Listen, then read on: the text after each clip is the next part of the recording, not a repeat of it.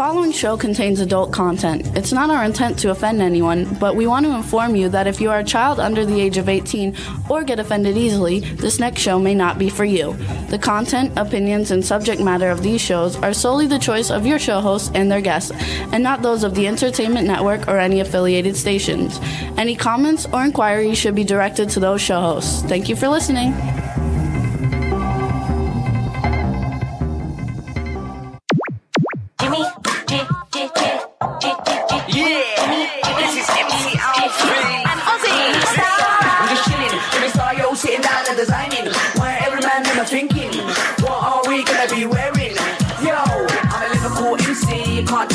Big up the girls inside the party. Let's get down to crazy Jimmy. Big up myself, and known as Alfie, the one and only, the Turkish MC. Always love the clothes of Jimmy. British, I'm your one I wanna be. Jimmy Star, new celebrity. We'll take you out to Jimmy Stars. Hello, hello, hello. Welcome to the Jimmy Star Show with Ron Russell, bringing you the good times in music, fashion, pop culture, and entertainment. We got a great show for you guys today. Um, but uh, Ron is not here at the moment, but he'll be here in a minute. He's still getting ready. And I hope everybody had a great weekend. We're going to have a really fun show with you guys today. Uh, we have two great guests. We have Emmy winner Bill Oberst Jr. coming on the show, and we also have uh, fitness guru extraordinaire. I don't exactly know what to say. Linda Steele coming on the show. Uh, she's fabulous, and uh, and she has a brand new book coming out called Nerves of Steel. So it's going to be a lot of fun. I'm going to fix my like light a little bit and go a little bit lighter and see if that looks better. So I hope everybody's good. We had a great weekend. Uh, we went to the Mahal Brothers Bermuda Island premiere on Friday night. We saw a lot of cool people, and uh, the movie was okay. And we saw a lot of friends. Here comes Ron now, uh, walking in. Yes. I was, I was enjoying the sun. we are on the air. So here comes Ron, you guys. We're on the air. How do you like that? I was outside enjoying the sunshine because we've had such terrible weather here. It was cold and raining. And I sort of dozed off with my little Poochie in my arms. My little Astro was in my lap. And I dozed off. Um, so we want to say welcome Sorry, to chat room. I'm What's late. up, chat room? The chat room is just starting to get people in it. What Cindy Lady Lake is there? Hello, Hi, Cindy. Cindy. How my are little you? boy wants to come Uh, up. Astro wants to come up, and uh, He doesn't leave me alone. So I was telling We fell, everybody. asleep, we fell asleep together on the lounge out in the patio. so I told uh, everybody that we went to the Mahal Brothers. Yes. Uh, Sarah French is in the movie, and Noel G and Tom Sizemore. Yep. We saw a lot of great friends there. Actually, we got to see Tommy Brunswick from uh, the last week's show. Actually, live. You know, we got to meet her in person. We had a great time. a lot She's of fun really with fun. her. She's a very fun girl. She's a lot of laughs and, and up, she's a very up person. I enjoyed her. Right, Astro? Didn't you? we like saw her? Mike Ferguson. I'm trying to think of who we saw. Isn't that saw funny? I, Mike? I can't rem- remember now that we like now that we uh we went to it and we're back. Oh, Courtney Courtney Gale, the, the photographer, Young Zuck, and uh, Zach Jaden from Pop Rap Magazine, Sherry uh, Davis, Sherry Davis. who's in the film, who did a very good job, I must say. Um, it was just a fun party. And at the after party, we actually met. Um, oh mean? shoot, uh, the guy from The Sandlot. Uh, now, if isn't that funny? I forgot his name, but I'm, so going to look it's it It's not up. age; it's just busy. You know, we have so much going on right now. Marty York, Marty York from The Sandlot. Marty, you guys, what a great movie! right now i'm studying two scripts i'm writing a book we do this show plus i write on facebook every day whoa i think um We have a lot of cool rest. stuff going I- i'm looking forward to a vacation i'm so hoping that jimmy and i can go to italy soon i want to go to italy Um, yes. Oh wait, hold on. Honey? So we met this really cool lady named Ruth that was there, oh ruth was wonderful and Galen Howard was there, and he uh, was on the show a couple of weeks ago. Um, uh, also Robert Donovan, Al Burke, uh, the tomato, my tomato, the tomato with Paul Gunn. Uh, that's jennifer haxa what was the last name um, Jennifer, oh God, I forgot it. With an H. Uh, Jennifer, oh, Jen, I'm sorry. anyway, we have Kimberly Boyton that came. The tomato, we call her the tomato. No, her name is um, actually she has a different name. Uh, her name is Jennifer. Jennifer Hexack or something. No, no, but she goes by something else than that. That's She goes by 50 names. I know that's the one problem that I have, like remembering. So her I name. call her the tomato. And now she's become the tomato. And everybody calls her that. Everybody's calling her now the tomato. back in my day, if you said, "Boy, she's a tomato," that was like the greatest compliment you could ever give a woman. Joanne Heckman. Joanne Heckman. Joanna I, I- Heckman, I, there was we go. almost there. I was almost there. Uh, a tomato was like, wow, she's really hot. She's sexy. She's a tomato. And she certainly is a tomato. And I love her. I enjoy her. She's up. She's fun. She's positive, And she's sort of dating Paul. Paul Gunn. Yeah, I wasn't going to use the last name, but that's okay. Everybody knows now. They're kind of out. I think you outed them, and so now they're out. I outed them. Yeah, I, I hope they really get it going and become an item because they're a beautiful couple. They came to the premiere of the Mahal Brothers film dressed like wow. She looked like 1950 Kim Novak, and he looked like Sonny Bono when he used to be with Cher and he wore all the animals and stuff. Absolutely. Didn't he look like 19, 1960? So they're very retro people, and I love retro because it brings me back to when I was a young boy. Right, Jimmy? Absolutely. And also, um, uh, they're just cool. You know what? They're just like totally They are cool. cool people. They're just cool and they're, people. and they're really nice. They're not uh, Hollywood nuts. They're, they're really nice people. Um, also, we have uh, uh, who just joined us. B. Claudia just joined us. Hey, B, how are you, honey? Uh, uh, B. Claudia's in Germany, you guys. I'm making little notes. Um, actually, Lady Lake and B. Claudia are both in there. Everybody likes my shirt. So my shirt, you guys, is a super vintage, one of a kind Jimmy Star tattoo print shirt that I uh, only kind of tattoo I've ever had is a tattoo print shirt, and this shirt's probably 20 years old. And uh, but I only I kept a few Jimmy Star shirts because I'm a little more conservative now, so I don't wear the wild stuff. But I thought today it would be fun since we have a, a huge uh, horror actor coming on who's also a huge in other things, but uh, he plays a got an Emmy for playing a serial killer on Criminal Minds, and uh, which is one of my favorite shows. Um, and my shirt's a white shirt that I probably got at Kmart or somewhere. No, I don't shop Kmart. Where, where do you think I got this white shirt? It's nice. I think it's Ralph Lauren. I'm not sure. Whose is it? It's a nice one, too. I haven't worn this in years. I was digging in my, whose is it? Uh, I can't see. You can't see. It's an interesting label. I never heard of it. No PD and C. I don't know what that Who is. the hell is PB and C? anyway, it's a very comfortable cotton white shirt, and I, I found it in the back of my closet. Oh, smile real quick for B. I said, "What am I? What am I going to wear today?" You know, I wanted something. You know, since I was out in the garden in the sun, I wanted something summery. Even though it's not summer, I'm hoping. But then when summer comes, it's 120 That's a little in too the hot. desert. It's too hot. So I like the in between. But from like um, let's say March till June weather is magnificent here. Because it's not hot, it's just perfect. The temperature's like 80, dry, no rain, no wind. It's really nice. Absolutely. So we we wait got for that all year. we have a lot of cool things coming up, you guys. We've got some movies we're working on. Yeah. We have two of them that we can actually Can at we- least tell can- you the titles of. Can we talk about it? Uh, we can't talk about who's in them because it's not ready, but you can say that we have a movie called Death House that Ron's going to be having a great role in that I'm Big producing. part. and I play the father of a very, very major movie star, And uh, and then we have which I'm excited about because I happen to like this actor a lot. then we have Red River that we're going to be shooting after that. And then I have a cameo part in. I thought it was a bigger part because I got it confused with the different script because I read so many.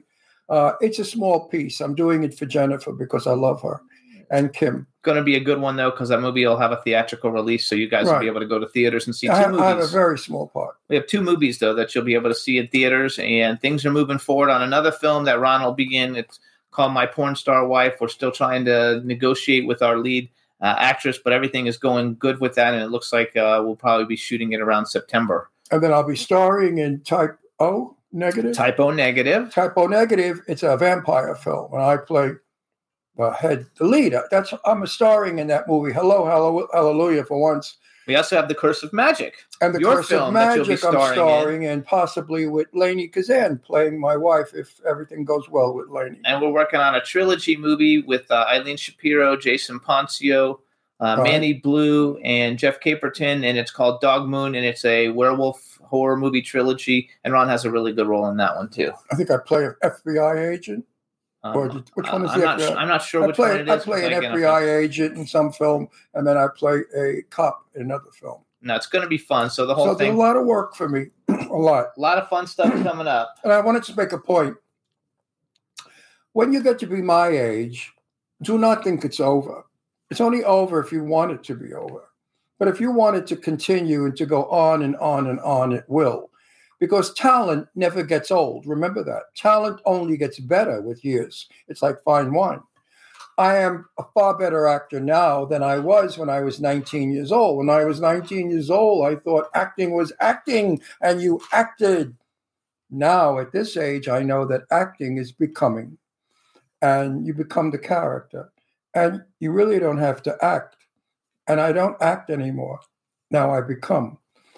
So, to inspire you folks out there, 82 is not the end.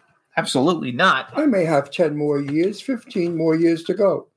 And if I have my health and I stay as I am now, I probably will be working in my 90s. There you go. So don't And give- there's Astro. so, Oh. don't, so don't give up, folks. Hi, Astro. Look Come at the come camera. Look at the camera. You're on camera, honey. You're star. Astro's going to be in one of my movies. I have to have him in my movie because I love him. He's my buddy. He's my pal. He doesn't leave me alone for one minute. Oh, is kiss me all day long. Mm, and I don't complain. so, real quick, you guys, I want to take a little music break because our first guest will be coming on in about five minutes, and uh, uh, and I, I like playing it. So we're going to play Stefano, uh, who'll probably be coming back on the show in the next couple of months because he's got a lot of stuff going on. And the name of the song is "Over You." Uh, I really like this guy a lot. He's from American Idol. He was a guest on the show. So, um, so here, enjoy it all. Take it easy with "Over You" by Stefano. Hey, woohoo!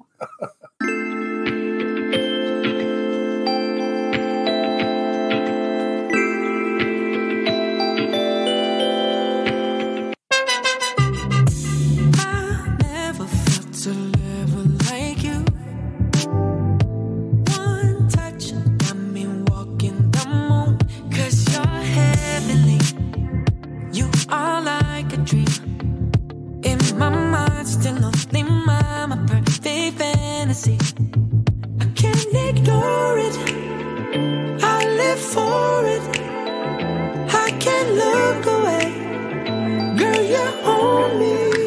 Now I can't get over you. Every time I try,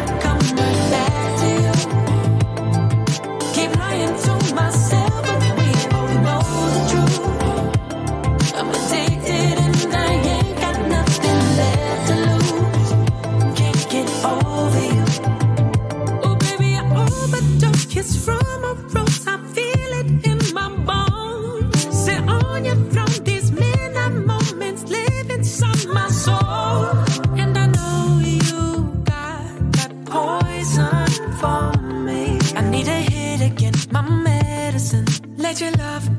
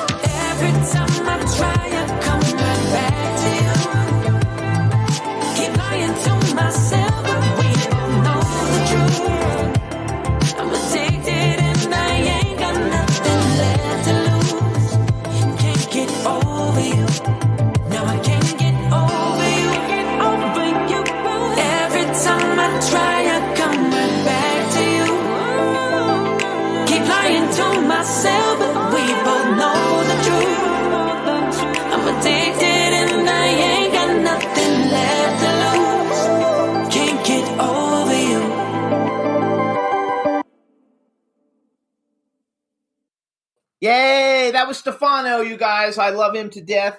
Uh, You know, he's not a shooting star, folks. He is a star. I think he's incredible. He's got such a voice, and his music is good. And uh, he's going to be like a very important person very soon. And uh, Do you Eddie, think I should cut my really hair? well known. No, You like it this way? Yeah, I like Isn't it. Kind of faggy looking. no, It's like a woman. no. Well, look, watch. When I become a woman, look. yeah, no, I look like a broad. You look. I'm gonna, I think I'm going to cut it more manly. Anyway, Everybody out there, what do you think? Should I cut it or what? you guys can take a look at it. Let us know, or let us know on social media. Well, in- no, real quick. No, no, in the uh, chat room. What do you think? Uh, they're they're like I don't know, they're all like typing shit. So hold on, you guys, because we're gonna bring on our first guest. Let me just do a quick thing. You guys can listen to the show live, obviously on w4cy.com. Um, Wednesdays from 12 to 2 or 3 to 5 Eastern time, 12 to 2 Pacific time. We're also on SoundCloud, iHeartRadio, Apple Podcasts, iTunes, Spotify, Amazon Music, YouTube, Google Podcasts, Radio Public, TuneIn, Pandora, Amazon Prime, and also in a bunch of other places. But those are the biggest ones everybody knows about. Now we're going to bring on our first guest. So let's see how it goes. Hello, stranger. Hey, hey, Bill, how you doing? Hey, Jimmy, don't cut the hair, man. It's good. I'm wrong. Don't cut it. You, it's bountiful. Your hair is like bouncing and behaving. I got a bald You don't think I look like an old Jew from Forest Hills or something? I'm so jealous. I want hair like yours. Yeah, I, I think I look like one of my customers when I used to work in Forest Hills. My little Jewish ladies used to have their hair like this. Look, look how nice I look. All I need is full eye, false eyelashes and tits. You could take me out anywhere. It's very nice.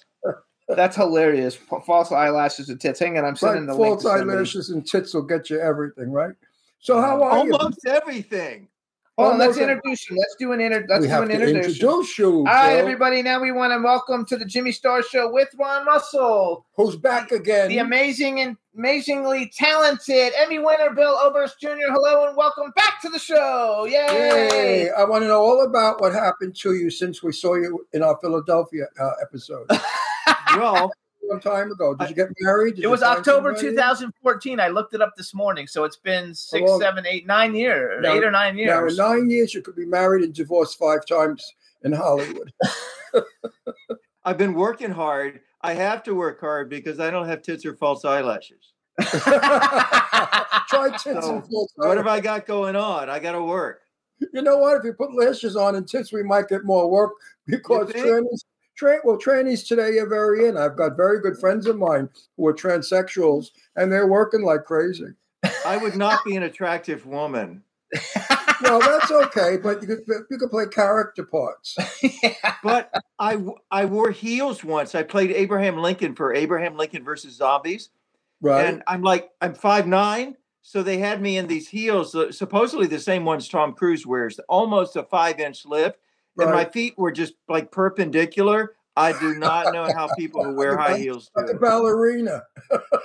I was falling off of them. Actually, so many, many, many, many years ago, Ron used to portray. I portrayed Jane Russell, believe it or He not. He impersonated Jane Russell. I had a nightclub act that ran for years, not in gay bars. I worked all the straight clubs. All- all- back back in those days, we had what was called a supper club, where people went for dinner and saw a show. It was a nightclub.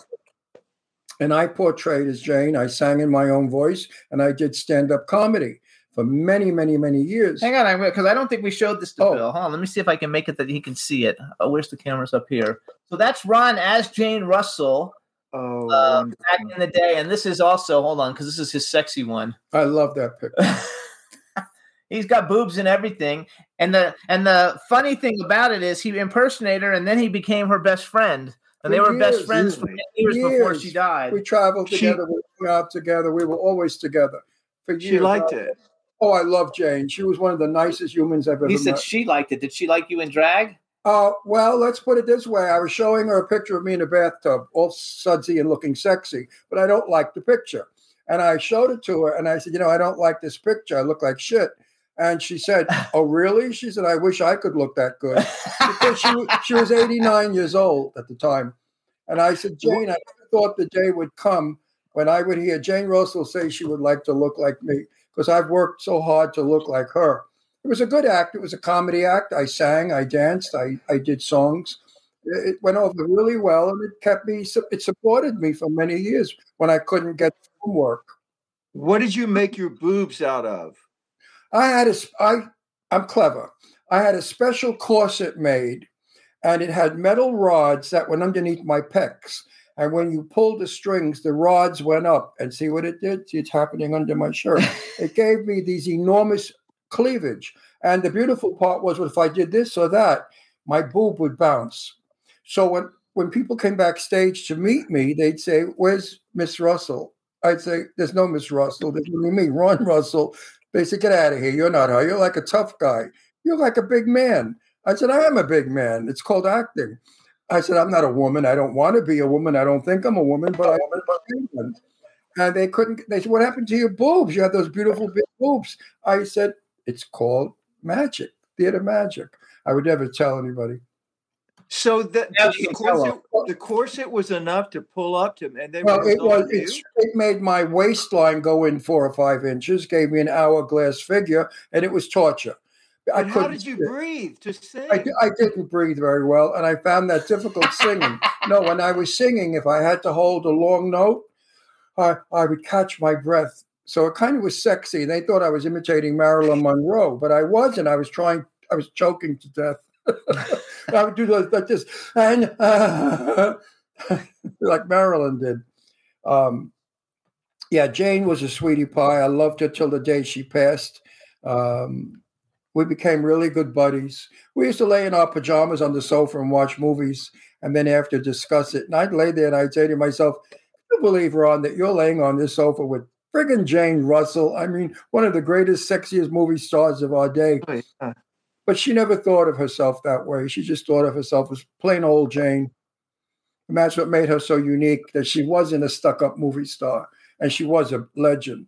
Um, everywhere we went, you know, it- she still caused a commotion if people recognized her.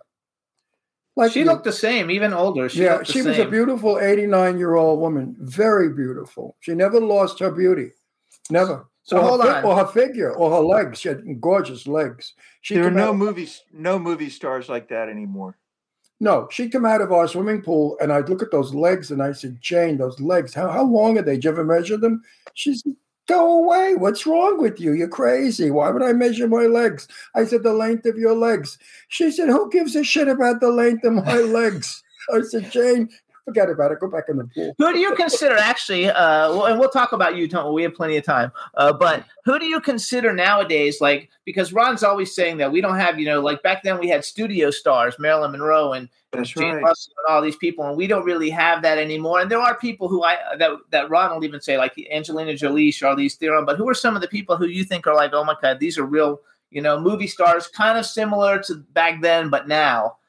I, I don't think we can have it anymore because we don't have magic anymore. We don't allow magic. We like to tear it apart, and then we sit among the remnants of what we torn apart, and we go, "Why isn't life any fun?" It's because you destroyed the magic. You didn't want it, Thank and you. we.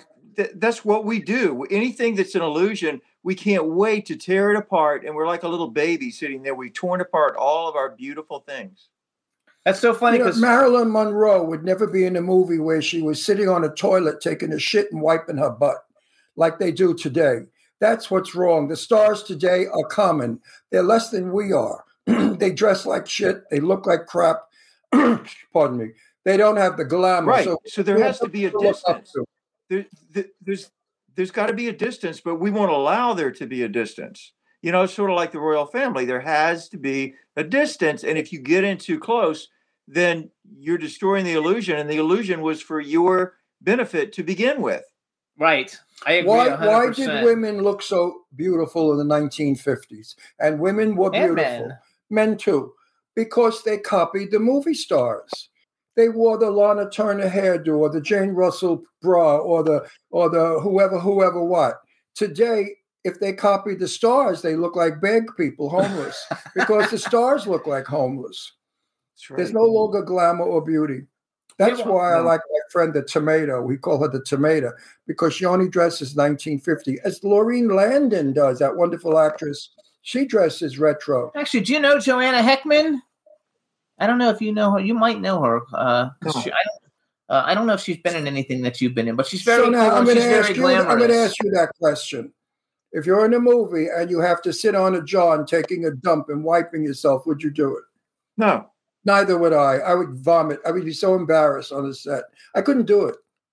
Why? We- I mean, we what, start- what, Ju- Julie, Every- We saw Julie, Julianne Moore do it, and, and Ron was Moore- appalled. He was like, "Oh my god, you have this like fabulous actress doing this, and uh, that's just unbelievable." and I'm in a movie that we're going to shoot soon. And in the script, the star does the very same thing. She pees in the toilet and talks about it. I mean, what the hell do we? I'm going to talk to her about that scene. She may not want to put it in the film because I think it degrades the film. There's, you know, we know a human function, but we don't have to put it on film, do we? no, if it doesn't advance the story, and usually it doesn't. It has no point in the story. You could have had What the same we- conversation in the kitchen that you're It- having it's, sitting on the there, toilet. it's, it's there for sensationalism. I mean, what, what if we had seen uh, Bogart go back around behind Rick's place and take a piss? Never. They didn't do such things. They were idols. We worshiped them. If we met them, our hearts beated. People used to faint. Today, they meet stars in the street and they say, "Oh, you look good. Hey, nice, ni- nice knowing you. Goodbye." They don't give a crap about stars. A great, okay, here's a great story that a guy, um, I used to know a lot of, when I first moved to LA, uh, headshots was still the thing. You actually had to have a photographer. So I met a lot of these guy, old photographers. One of them, he had worked with Joan Crawford. And so he told me this great Crawford story about being a movie star. She's on Sunset Boulevard getting ready to go into a club. And back then they had the flash bulbs, you know, that would go like, yeah, and so there's a couple who's visiting from wherever, Kansas or whatever, and they want to take their picture of Joan Crawford. She strikes the pose right there on Hollywood Boulevard. The cam- the guy's camera, the flash doesn't go off. She says, Joan says, hold on. She unscrews the flash bulb, bends down, squats in her fur, scrapes the, the, the metal part of the bulb on the concrete sidewalk of Hollywood Boulevard, screws it back in, strikes the pose, and said, try it now. And boom, the flash goes off. That's a movie star. well, Crawford was known for taking control all the time. You know, I knew Bette Davis, and I tried so hard to get stuff out of her about Joan, and it never went anywhere. She never discussed Joan. If you brought Joan's name up, she'd say, I've heard the name. No. Oh, yeah. Said that? You would say, if, if, if you said, like, oh, Joan Crawford was at my house yesterday, she'd say, hmm, oh, yeah, I've heard that name. and that was it. She never, she, she never did it. And I would, I knew her pretty well. I, I didn't really know her that well to get that personal. I was always afraid of her because with Bette, you have to say, you're a legend, you're a star, you're wonderful, I'm a slave, and I adore you. If you didn't have that personality, she wasn't happy with you. You had to know your rank and place. Yes. She was Warner Brothers' number one star, and she was a legend, and she was the best actress in the world, and she lived it. Although she drank and cursed, she was very common in her mouth. She didn't, she wasn't a lady in person. If you went, to, I went to a couple of her parties up at the roof house, the rooftop, and she was, um, she liked a dirty joke. She liked to talk risque. She, she enjoyed uh, risque talking. So anyway, We, you know her, her her advice to Carson when Carson asked her, "What advice would you give to young kids who want to get into the studios in Hollywood?" and She said, "She said, uh, take Fountain Avenue. It's quicker than Hollywood Boulevard." right. I don't, I, don't, I don't know that she really said that, but I think it's something she would have said. She Because- should have said it if she didn't. because Bette had, you know, I was at one of her parties with Lee Winkler. That's how I used to go because Lee Winkler had three apartments in the building. And I think he rented Bette 4F, which was her apartment. And I said to her, Bette, I've never seen anyone before inhale a cigarette and drink scotch at the same time and blow it out. And she looked at me, she said, Darling, it takes talent. so, how long have you actually been acting? all my life. It's Right. all I've ever wanted to do. And everybody told me, don't do it. You can't make a living at it. But I did 14 years on stage, and now I've done, my God, 14 years in film and TV. So, yeah. Um, it's And you're a damn wanted. You're a damn good actor at that. Well, you're nice. Yeah, Thank you. But like I say, you know, I got to work hard because I'm not beautiful. So that's made me driven me to work and find a niche. Oh, I think that. I'd like to work in a film with you. I think I you'd very- too. I think you'd be very. I'm very good. I, I play it back. I, I underplay. I never overplay. I hate over. Oh act- yeah. I hate actors who overplay. That's You why I should like Sarah, overplay. Sarah French. You know who Sarah French is? She's one of the queens of horror movie. Sarah underplays it, and I so enjoy it. When I see these people, I, I can't. No. I never can't. never scream never no i mean like the best thing to do what de niro did an interview we're talking about playing bad guys and he said um you know people say what do you do on camera absolutely nothing That's it. That's what that's what I loved about Richard Grieco. Richard Grieco was in Tommy Knockers. And I watched the film and I said, My God, he's doing nothing. nothing He's not even moving. He's not speaking. He's not acting, but he's terrifying me. And I hate him. And I hope they kill him. Because What is was- that there's a silent film that garbo was in and i can't remember now but she's watching a film and you only see her eyes you only see the reaction it's just a shot on her eyes she's Right. doing nothing but you, Nothing. re- you read everything in her eyes Well, I'm a firm believer. Nothing is stronger than too much of everything. So okay, hang on a second. So let me brag a little bit for people who aren't familiar who who you are. First of all, you guys can follow Bill on Instagram. He's Bill Oberst Jr. Uh, you can see how you spell it. It's on the screen. Uh, he won the first Lon Chaney Award for Outstanding Achievement in Independent Horror Films in 2014. Um, you got he was he got his Emmy for Criminal Minds, right? Your Emmy was for the Yeah. the episode of Criminal Minds. Uh, he was listed uh, as uh, the, for, for Criminal Minds, which has been on TV for fucking a long ass time. Yep, yep, yep, Uh, in the top 14 most notorious serial killers yep, yep, yep. uh, on there. He's made a ton of movies. He's done a ton of television, and he's worked with a whole bunch of really big people, and he's worked with a whole bunch of like kind of like the well, not as quite as big people, but he's done both. He's had a very successful career. Um, Being- and everything you do is phenomenal. Like You even know- the shitty movies you're in are really like you are really good in, in everything that you do. being an Emmy winner tells it all. You know, that's quite an achievement. For those of you out there that don't understand what an Emmy is, an Emmy is an Oscar. It's the same thing. There's no difference from- television. from an Oscar to an Emmy. Am I right? It's Just- it's a competitive honor. business though. It's Like an honor. you a know, different, uh, I just different did I, venue. I just did the rookies fed with um, Niecy Nash, Mhm. and I just did, I did an episode of it that just aired. So when I went to shoot it, I I had been up for roles before, but I'm up against people who are series regulars, you know. So when I walked on the set, Niecy said. She said, Bill, I'm glad you're finally here. I wanted you for two episodes before this, and I got overruled because they wanted a bigger name. and that's the way the business is you know it's it's all hierarchy and um, it's extremely competitive I, I fight that every time. I tell every producer, stop getting names because your scripts stink. Read the good script. Get a get a good actor and a good script. Maybe you'll have a hit movie. But just Yeah. because Brad Pitt brings people in, don't give him a piece of shit to work in. Give him a, a wonderful script. And I fight all the time with everybody. I say, read. Jimmy, I tell Jimmy, Jimmy's produces uh, like he's producing a ton of films, which I'd love to have you in one playing a motherfucking no good bad guy. You, I would like to arrest you and put you in prison because you could be really wicked. i would like that very much Oh no, I, I'm going to talk to Jimmy. There's a role that I'm going to con him into putting you in. You don't have to con me. I love him. I think I he's mean, you are super one, talented. you are one rotten, no good, mean son of a bitch that I want to put in jail and, and shoot. But anyway, no, I forgot what it was. Oh, about uh, telling people all these. I fight with people to get a script. I tell Jimmy, tell your investors the name doesn't mean jack shit. It's the script that'll make you make money. Because if the actor is good, the script is good, the film makes money. Word of mouth. right They forgot about word of mouth today. In my day, we didn't have television. Right? It was radio, to tell you the truth. We didn't have media. We didn't have cell phones. We had a movie theater. People went to that movie theater, came out, and I'd say, How is it? Did you like the movie? Should I go see it? Oh, Ron, go see it. It was wonderful.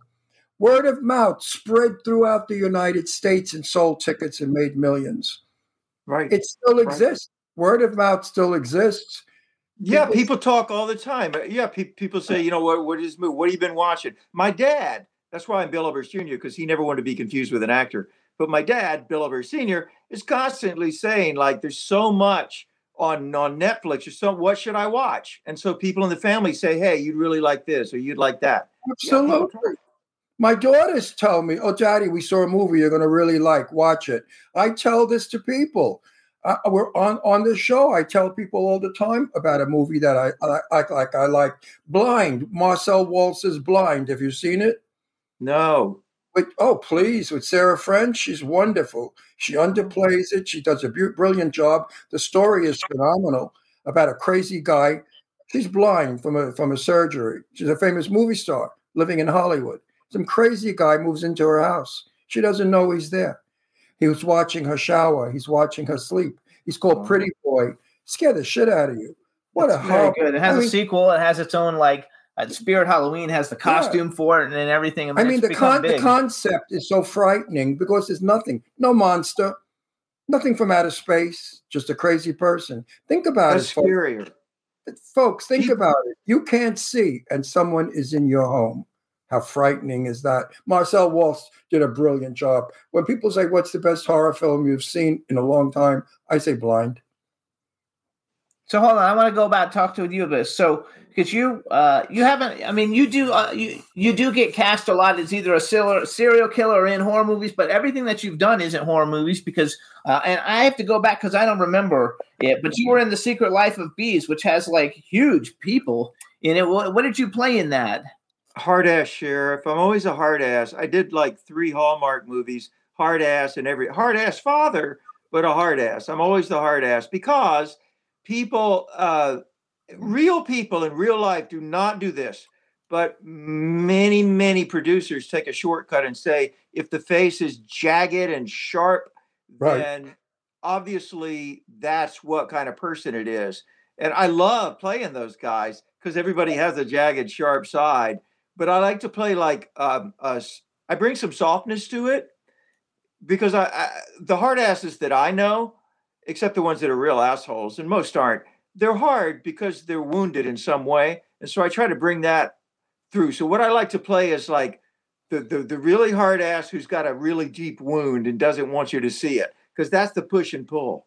So, so in the Secret Life of Bees, you guys, just to give an idea some of the people he's worked with: Dakota Fanning, Queen Latifah, Jennifer Hudson, Alicia Keys, Paul Bettany. Paul Bettany is the policeman Yes. in the movie you love so much with Johnny Depp and Right. and uh, Angelina Jolie. Angelina Jolie. Hillary The- Burton. the, tourist, the tourist. The only movie, yeah, The Tourist, yeah, the only movie that you have on your thing that I thought, oh my god, this is like, you know, this movie's not good. And we went to the premiere of it at a film festival down in Florida because we were living in Florida, and I'm fr- friends with Tara Cardinal. And we had another friend who was in it, but Legend of the Red Reaper, probably unfortunately one of the worst movies I've ever seen. I've never seen it. Oh, it's really bad. They No. used the same scene over uh, the crowd scene, the same scene over and over, like every and, 10 and don't minutes. feel bad. And I've I, been- I was in it. well, according to your IMDb, you're in it. I don't know if you're actually in it. you know what? I, I asked Adrienne Barbeau the last time we worked together. I said, "Do you remember all of the?" And before I even finished, she said, "Oh God, no." no.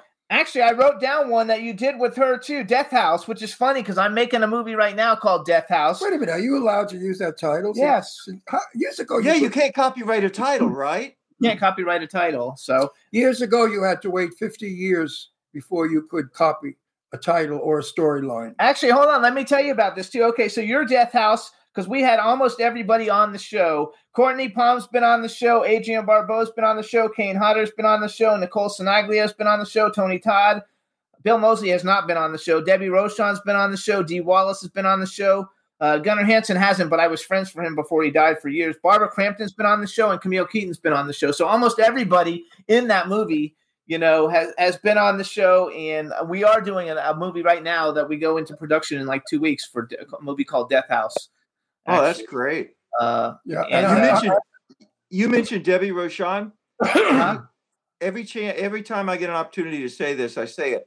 Debbie Rochon is a hell of an actress. She's a very, very strong and talented very. actor. She, she doesn't always get the opportunity to show it. I really want to work with her again. The, the time she- that I did work with her, I was just blown away. I think she's one of the most like underrated people in horror because she should be at the top of the pile. I mean, she's at the top of the pile, but she's not at the top of the pile maybe as much as she could be. She could be higher at the top of the pile because she's a phenomenal actress. And out of all those names, you know, I liked Adrienne Barbeau a lot. Uh, she's a sweetheart of a person. I'd like to work with Adrienne because Adrienne could play a very tough policewoman. I, I know a detective, and I'm talking to Jimmy maybe in one of other movies that we're in, uh, if we can, if if Adrienne doesn't mind a cameo, it's not a big part to play a policewoman. Don't She you think? also is a hell of an actress. When we did Yes. Criminal Oh, I Minds love together, She's a great I had actress. bar- barbed wire around her neck in this scene in Criminal Minds, and you know it's rubber, but still, it's it's, It it's hurts. breaking into her neck. It And, hurts. and I said, "Are you okay?" And because she's got tears streaming down her face in the scene, I said, in between takes, I said, "Are you okay?" And she said, "Tighter." Tighter, yeah. To make Which it- is such a good episode. It's such a it's such a freaking like good one. So Criminal Minds is But- one of my but- but- favorite. But, my question, Bill, was: Do you think she'd cast well as a policewoman? Yeah, she does I think so. incredible, tough, but but but feeling roles. That's Yes, I that's, love her. That's how I feel about it. Yeah, Jimmy might put her in. I I like like to contact her to play a policewoman. Let's let's brag a little bit more for My you. So you did a movie called dry throat. and, and I'm bringing up some of these movies because a lot of the people have been on our show, so it gives us like six degrees of separation. But Bleach with Eric Roberts, Tara Reid, Devanny Pinn, Ezra Buzzington, Robert Lasardo, Noel Noel Guglielmi, Lorenzo Lamas, oh, Larry. They've all been on our show. Everybody's been on our show except for Tara Reid. And You I uh, had Ezra on. Yeah, and I know Lorenzo. Believe it or not, I met Estro when I was a clothing designer back in. Florida, uh, and I wasn't doing a whole lot of movie stuff. And I used to send him clothes to wear for appearances and stuff. Uh, Oh, back in that, wow. I'm 25 years ago. You know, I'm talking a long time ago. and excuse Um, me, we see him at a lot of events here. everyone out there, excuse me for coughing, but I have desert throat now, sitting out on the patio. The dryness and the dust. You've heard of desert throat. It's when the sand. You have a drink over there. I have it here. Okay, When okay. the sand gets in your nostrils and throat. So, you- What were you going to say about Ezra? I, I was going to say Ezra's my buddy, and I love him. He, uh, I had an idea to do a stage adaptation of a Ray Bradbury piece about a dead man who comes to life, called Pillar of Fire. And Ezra, bless his heart, he got me into Hollywood Fringe. He directed the show, and I've been on tour with it for five years, New York and every place, all because of Ezra, because he believed in this. Uh, I really love that guy. Um, he's a great guy. So then I also, uh, I know you were in the Immortal Wars movies. We went and saw one of them. Uh, Mhm. Three from Hell. That's a big one with Rob, Zom- Rob Zombie, Bill Moseley, Sid Haig, Jeff Daniel Phillips, Sheri Moon Zombie, and Dee Wallace. Darling, here's your Um, microphone. I don't know that you'll be I'm reading. He can hear me. Can you can hear No, me, right? I speak in the- loud. in the uh, tape. Oh no, I, everybody, I can, I speak loud. It carries. Okay. Um, and then uh, I, I wrote down Legend of the. Oh, and then I wrote down the Crickets Dance, and the reason why I wrote it down, um, which that's definitely, I don't think that's a horror movie. I've never seen it. Um, with Kristen Kristen Renton, who I we know we've never been on the show, but Bobbie Eakes, who used to live down the street from us here, who now lives in Georgia. Oh, yeah? Uh, in it, yeah, and so she's a friend of ours. Her and her husband. And she sings beautifully. Did you ever hear her sing? No, I didn't Oh, know that. Bobbie Eakes can sing better than that, than anybody. She's Yeah, a she's got- brilliant singer. The sweetheart of a person. she lives in, in Georgia. I don't even know what the lives in- cricket. She lives in Atlanta. I don't know what the crickets dance is, but It's a um, it's it's an interracial love story with flashbacks to the time before the Civil War, and of course, I play like uh, an overseer in the flashbacks. I'm a hard ass again, but it's a, it's a really, it's a beautiful story. I know Bill, I love it. Bill, did you know? I forgot the actor, but there was a very famous character actor that I knew. Anyway, he worked more than major stars. Character actors work all the time. You probably remember Robert Loggia. Yes. Sure, of course Okay, I know. so Loggia told me with that. I worked with him a year before he died. He worked all the that's time what he that's what he told me. He said, "Play the bad guys; they work." Because they always need a bad guy in every movie. I play a cop. Mostly I play mafia because when I can, I could, I could talk like I come from Brooklyn because I really do come from Brooklyn, you know. So my accent is a real accent. Right now, this is how they talk in Brooklyn. So when they try to imitate it, the other actors, they look, they sound like crap, and they don't even sound like real.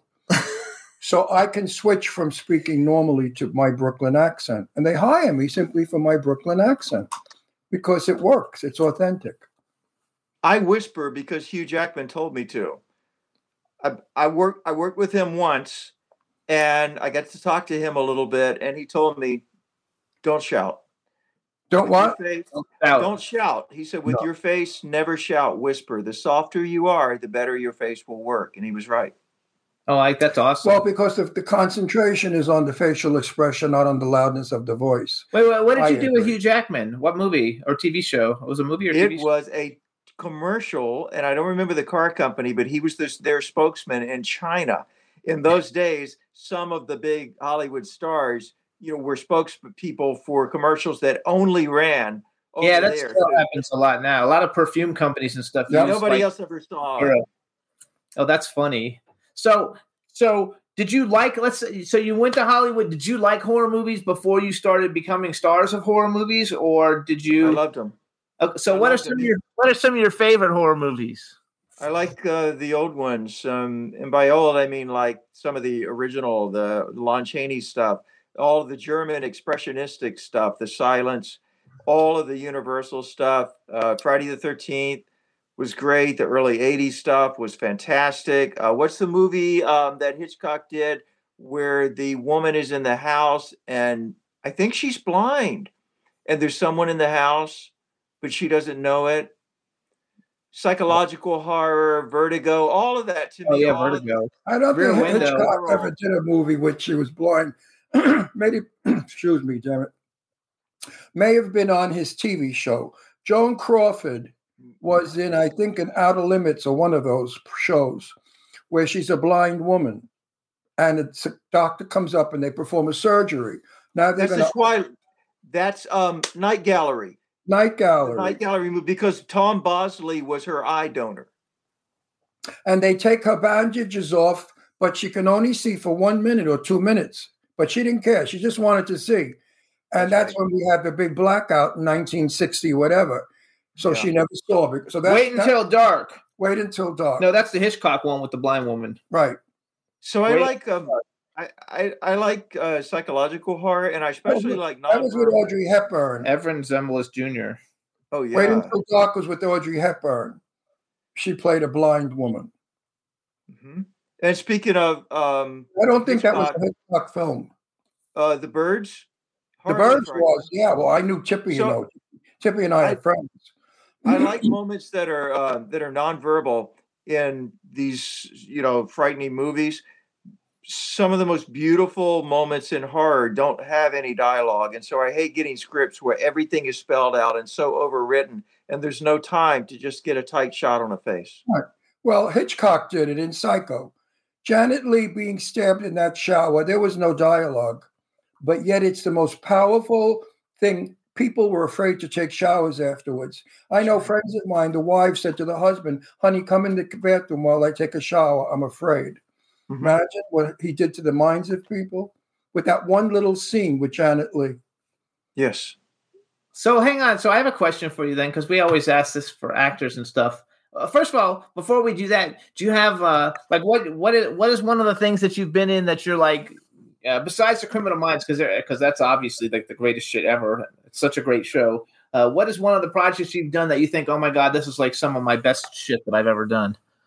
Actually, if there's one that would be played at my funeral, um, it would be, which people don't want to stay at a funeral that long, but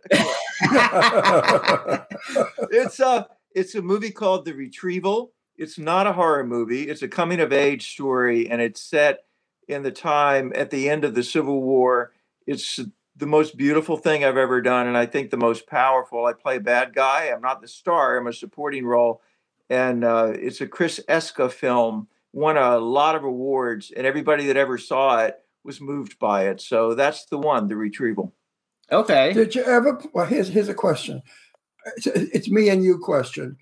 The film that I'm in, how, uh, Death House. I want to. They tell me my son has been killed. I want to cry. I've never cried in a film. I hope my director will allow it. Now, if you have to cry or do something in a film that you feel is right, and the director says no, how do you handle that? You mean if I want to cry and they won't You let feel, me, you, or feel, you feel this character is going to break down and cry, but your director says no, you don't cry. well, that's the best way to cry, right? Because if if you're trying not to cry, the only way to act drunk convincingly is to try not to be drunk. And the only way to look like you really need to cry right, is try not to cry. The harder you try not to cry, then it'll be No, right no, no, on that edge. No, no, no, you're not understanding me. You read your script and you say to yourself, "Oh my God, I'm going to cry in this movie." Yeah. Then you go to shoot it, and the director says, "No, do not cry." I okay, then I say, I'll give you all the takes without crying, but will you give me one? Right. That's what. Because I, don't know if my director is going to let me cry and be upset. So I'm going to say to her, "Let's shoot it one way, crying, and then we'll shoot it the way you want, That's And it. and then see." A lot of get, directors had yeah, get lucky. no, but a lot of uh, directors have attitudes. It's like, frig you, you're not directing. And even if the scene is good, they won't use it. Or you know what? Just like once you get the take that you know is the take, you just say, "Can I have one more?" and then cry. Don't tell them you're going to do it. What can they do? Oh, I, I have intention. you know, you don't know me. He's got a big mouth, so he'll get he'll get it in. He'll, I- he'll I- at least get a take of it. He'll get a take. I of mean, it. I walked off a movie because the director was just not normal. And I've never walked off a movie or walked out of a play or anything in my life. But it was the end of the movie, and I knew it wasn't necessary for me to be in it anymore. And I walked out because the director was abusive, and belittling. belittling, and ageist. It was hideous what he put me through. It was just it was degrading. It- had it been a union, a SAG film, he would have been up on charges and sued. So I walked off a film. But I'm I, hmm. I feel at this point in my life, as you probably feel, the director may not know everything. Because as an actor, as you are an actor, good actor, we know our potential. We know what we could deliver. The director doesn't know us that well to know what it is that we do. So, So I you're feel- there to you're there to collaborate. I Yes. know. I feel that you and I, as vintage actors, I am far more vintage than you. We can tell a director, "Hey, listen, I can give you this. Give it a shot." Yes. Give them what they want first and get that in the can. Right? Because a lot of uh, these these new I have no directors- problem saying, "Can I have one more?" Or and then I'll give them what I think might work. Especially if the director, you know, is twenty five or thirty years old, and They don't know you know, and they're he's been acting for sixty four years. no, yeah, 64. I, listen, I was directed by Sidney Lumet. Lumet. You know, after Sidney Lumet, what the hell? There's nobody, you know, as far as I'm concerned. And Sidney, all he said to me was, Soldier, pull that helmet back on your head. And guess what? When they shot the scene, before they shot, I pushed it back because I wanted my beautiful mane of black hair to show. And Sidney made a remark about it later. He said to me, "Oh, you're got, you're not going to go far in this business, kid." so I have a question. Then this And is that was a film with Sophia Loren I was in. I like to Hunter. I like to ask everybody this question, all the actors. So uh number one, bucket list, because you've worked with so many huge people. Bucket list, male and female people, person that you would like to work with, and they can actually be living or dead. And then, if you could have ever been in any movie that's ever been made in the history of movies, what movie do you think you would have had liked to have been in? And that can be an old one, a new one. It could be any any movie that you like. Uh, Michael Caine and Lon Chaney. That's one living, one dead. Uh, Okay. and uh, Phantom of the Opera, uh, but a version that that plays Erik the Phantom as having been born the way he was born, not some bullshit of somebody threw acid in his face or Right. he died, but he just has this. He was he was a human monster because he was born that way, and that interests me a lot. Okay, and now female, um, living and dead that you'd like to work with. Who, who do you got for an actress? You know what? Debbie Rochon, really. Good. because That, she's that- been, she's that's been on my mind and I've been thinking about her and there's something in her eyes. I'd like that. Okay. And who are some of your favorite like uh, non-living actresses? Oh my gosh, we've talked about a lot of them. so many. I Um, could never answer that either. So I could just go back on and on. A Crawford, of course, uh, the Crawford Davis, that whole era, and also, you know, that uh, late '60s Western thing that was going on where they did a lot of westerns. Barbara Stanwyck was wonderful.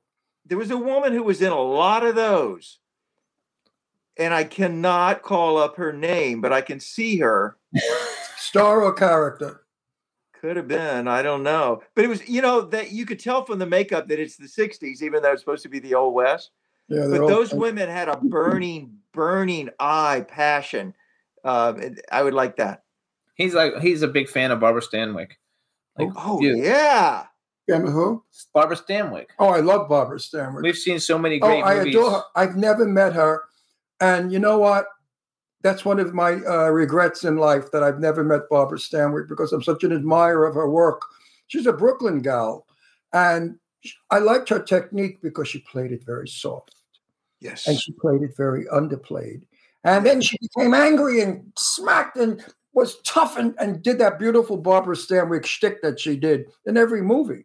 And we all waited for it. We sat in the theater saying, okay, it's coming, it's coming, it's coming. And then there it was. Stanwyck did her Brooklyn Tough Girl. And I adored her. She was a brilliant actress. Brilliant, brilliant yes. actress. So, yes, she was.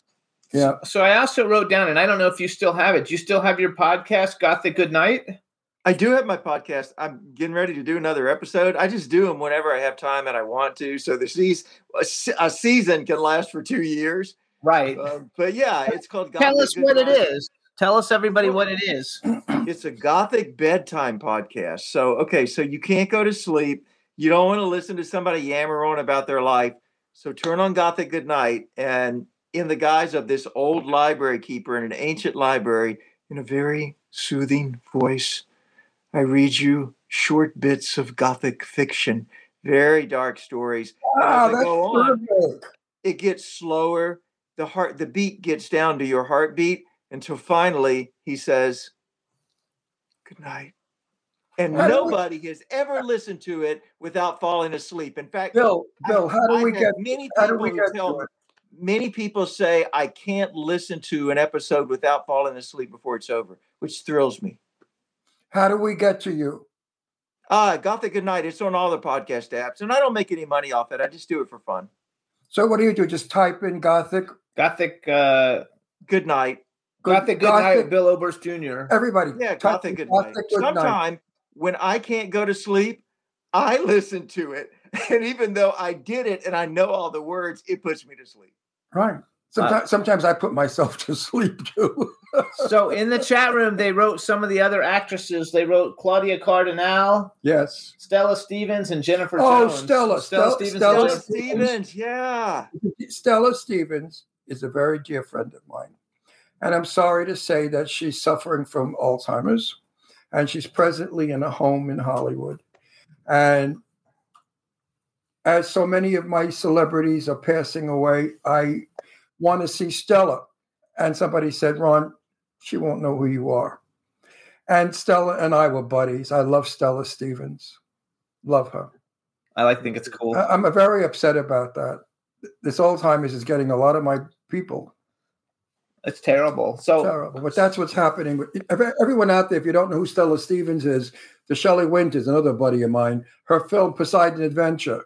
Stella Stevens was that sexy, gorgeous blonde that was going up the ladder and you saw the crack of a butt and panties. That's right. That was a good That's shot. right.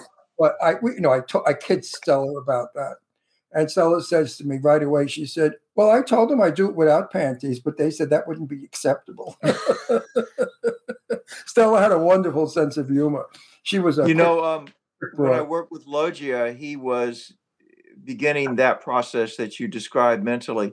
And so he was working from cue cards, but still, still, even with cue cards, that man could deliver an Oscar performance with cue cards that would leave you awed. Once the camera rolled and they said action, he just knew. uh, he was great. It- he was it's, phenomenal. it's sad because there, there, there are a few actresses and people that I know that have that disease or that or dementia or just old age, and I, I don't have many left. There are very few of my uh, pals from years ago. I'm kind of like the last of the Mohegans, as they say. He don't- probably doesn't. when you were he's he's he'll be eighty I'll be three. He'll be 83 in like a few in weeks. two months. In two months. in Yeah. two months. I'll be 83. So I'm. I I go never get Well, yeah, but I go back a long way. I go back to Hollywood when when it was Hollywood, yes. and I've had to see so many that I love. Uh, Jane Russell, when she passed away, I was sick for months. I was just in, just in such a loss. I missed her phone call. I would call Jane up, and Jane would say, "Yes, we talk, and then she'd hang up. She never said hello or goodbye on the phone, ever. And I loved that. I thought that was so theater, so Hollywood. She would, Yes. this is Jane. Okay, Ron, I'll meet you at three.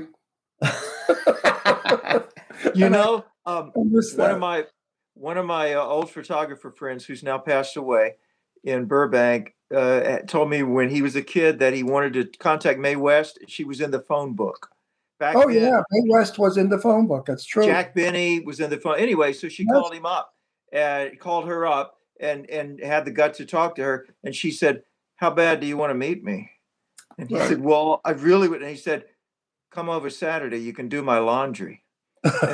And they, they became good friends until the end of her life. That's cool. Yeah. Mr. Blackwell, Richard, was a dear, dear friend of mine. You know who Mr. Blackwell was? 10 I've Worst heard of it, Best of List. Yeah. Yeah. He was buddies with Mae West from the day one. They adored each other. So I got a lot of stories, which I'm putting in my book about Mae West. And Mae West was not a man, by the way, folks. Everybody said that she was a drag queen. She was not a drag queen.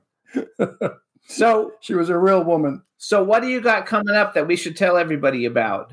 I am going to play. Uh, I'm attached to play, and I think they get the money to play Hitler in a movie Oh! called Mania. Um, Yeah, and you I've also, look like Hitler. Wow, that's a Thank big you. deal. You I- could mustache. You could look like with the hair. You could. I want to see that movie. I also got a nice, very nice Nazi role in a uh, high-profile, big-budget uh, period piece, World War II period piece. It's called In the Name of War, and that'll be shooting soon. I've got a one-man stage show about Satan that I'm starting to tour, and I'm working with the producer in New York City for the finally, after years of hoping for this, we are going to revisit Phantom of the Opera. We're writing the script and reimagining it, and he thinks he can get money for it. And we're going to try to do the version of it that's faithful to what this character was supposed to be. Did you Oh, and ever I'm playing Hamlet's ghost, Hamlet's father's ghost for a uh, stage production in New York too this fall. That's wonderful. Wow, that's all awesome. good news. Did you ever see Claude Rains' version of Phantom of the Opera? I did. It was beautifully shot, Technicolor, right? Right, and the chandelier when it comes down was quite impressive. Claude Rains did a, a nice. Well, he was a great actor. He was, by the way, one of Bette Davis's very close friends. Claude Rains. Oh Rains. yeah. It was so I visited. I visited, and you may have too. I visited that set at Universal, the original Chaney set for, of Right. the Opera House. It was the only part, the oldest standing set until they tore it down. But uh, the Claude Rains version was also they used that same. Right. Let me ask you a question. Like you're you're extremely established. Do you still have to audition, or do you basically get offered roles without having to audition? For the smaller stuff, I get offers. For the bigger stuff, I have to Uh, audition. an, an example of that is uh, Scream Queens. Um, they contacted my agent and said, "We don't have anybody in mind for this, but Oberst, but we want to make sure that he can do it. So have him put himself on tape." I put myself on tape, sent it in, and they said, "Yeah, that's what we thought. You got the job." Yeah, you send you send your reel. There's no longer auditioning like years ago. Now you just send your reel, and they look at your They, reel. they give you the sides though to do it No, specifically. Ron, it's it's no longer in the room, and it's that's a real. I, I'm more the loss of auditioning in the room because you don't get that energy and the eye contact anymore. Yeah, And you don't all. you don't have the, uh, you don't have the whole I want it, I got to do it kind of feeling. You know, you're at home, you don't give a shit. and, and so an old actor told me uh, I was having trouble uh, booking auditions at the time, and they said, "When you go in, say your name." I said, "What?" He said, "Yeah, when you go in, say." Hi, I'm Bill Oberst Jr. I said, they know my name. He said, it doesn't matter. It breaks the energy in the room and it creates something new. So I started doing it. I, they would, I would come in and, you know, stand here and I'd say, Hey, I'm Bill Oberst Jr. And suddenly they'd be like, Hey, how are you? And it just snapped whatever Well, was going on in it. the room. Well, I, I always do that because that's how I was raised. Yeah. They don't do that anymore. In California, hello, my name is Ron, yours is Bob. Bullshit. In New York, my name was Ron Russell. We gave a last name and shook a hand. So Oh, I yes. was that way. So yeah, when I go, if I go anywhere, I say, yeah, I'm Ron Russell. I'm here to do whatever. I always do. My, I always introduce myself. That's part of the olden days. Uh, the, the good manners of years ago. You always, when you entered a room of people, you always introduced yourself.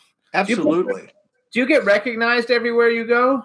Occasionally, And usually it's from some kid who likes horror movies and points me out, and their mothers say, Get away from him. I love because I want to say another person who I think has a great character face, and for me, uh, he's my favorite, basically my favorite actor. Like I, I, I was at a convention and he actually invited me to dinner, and I got to go eat and and had a blast. And there's two of them, and uh, Malcolm McDowell and Lance Henriksen are like oh my two God. Favorites. Um, and they also have, you know, especially Lance Henriksen, like you, has a rugged face. Um, you know, Lance Henriksen makes these alien tiles, and uh, he actually gave me one after we spent hung out for a weekend at one of these events. And on the back, he wrote, "Jimmy Star, you're like the coolest fucker ever," or something, and gave it to me. It's part of my, you know, my my most prized collections because he's my favorite.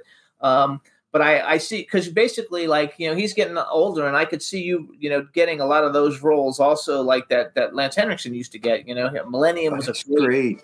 TV And show. Malcolm McDowell, are you kidding me? Malcolm McDowell is awesome. no he's awesome I have to tell you one of my my most prized besides the fact that like uh, at a convention Clive I used to be a clothing designer and I would take clothes and give it to give it to people if they would wear it and let me take pictures and so uh besides the fact that like Clive Barker came and hung out with me for seven hours telling me stories, which was a really big deal for me. My next favorite thing that ever happened to me with celebrities is when Malcolm McDowell called me to come to breakfast, and I went to breakfast with Lance Henriksen, Doug Bradley, and Malcolm McDowell, just the three of us. And, Oh, and for me, that was like, oh my God, like all my favorite horror people in the same, you know, and here I am eating. And then we went to dinner and then we all became friends and they all came on the show. And, uh, and it was just but for me that was like a really big deal but i could see you now that lance is you know getting up there in ears getting getting a lot of those kind of uh like all those roles that he like gets because you know you have that rugged and you're both phenomenal actors um, Well, so I- I, could I- I love I I, love those roles. And now, for some reason, when you talked about getting older, you just made me think of Bette Davis in that period in her life when she was playing witches and uh, you know uh, killer women. Remember, she did those TV movies. I, I talked about that with her briefly. Um, she was not happy. She did not like Baby Jane. She was broke as a bat. She got $65,000 for that. And it enabled her to live in Hollywood in a nice apartment. Uh, Bette felt it was the end of her career, the end of her life. Uh, she never spoke of him. She would never talk about Baby Jane or any of those horror movies she was in. All the only thing she did say was that she hated Faye Dunaway. She thought Faye Dunaway was the most unprofessional actress she's ever worked with and a horror on wheels. and that's all she would say. That's No, a great phrase. Uh, I'm going to start using that. No, on no, wheels. she did. No, Bet, Bette, Bette said Faye Dunaway is a horror on wheels. That's great. That's all she ever said. As far as working with Crawford, I tried so hard, to, and she knew I was trying to get around. And then she would again say, "I've heard the name." That was all she ever said about Crawford was, "I've heard the name. i think that's hilarious Well, like- we we started the interview talking about old female stars, and we end it that way. that's right Well, it's it's it's interesting because our fans are our age uh, are from thirty to fifty to 60 to 70. So our, our what is the word I'm looking for? Our audience no, there's another uh, word. demographic Dem- our demographic. That's the word I'm looking for. yeah basically our And, and- demographic and you've been is a like terrific guest. 70. You're a terrific guest, and I Thank want to work with you because I want to arrest you because you're a mean, no good, rotten killer. Send me to prison. And I I'm going to get you. I'm going to send you to prison. Maybe I- maybe I you can find romance in the prison. I actually have a werewolf trilogy that we're working on it where it has two really sh- skis skeevy like We need Werewolf. you. antagonists. Oh, there you go. And uh We and so you. I'm gonna I'll pitch. I don't have the money for it yet. I'm working on it, but uh but I'm gonna put you on my list because I have a list that all, everybody comes to me saying, "Who do you know that you can introduce us to?" And even though everybody knows you got to eventually negotiate with the agent, at least I can get to the people and say, "Hey, would you are you even interested in this?" Before we like go through all of that.